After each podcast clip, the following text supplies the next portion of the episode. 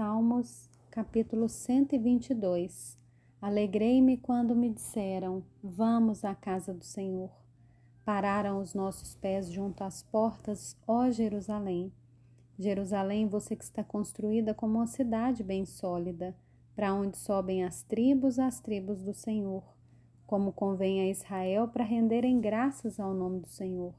Lá estão os tronos de justiça, os tronos da casa de Davi.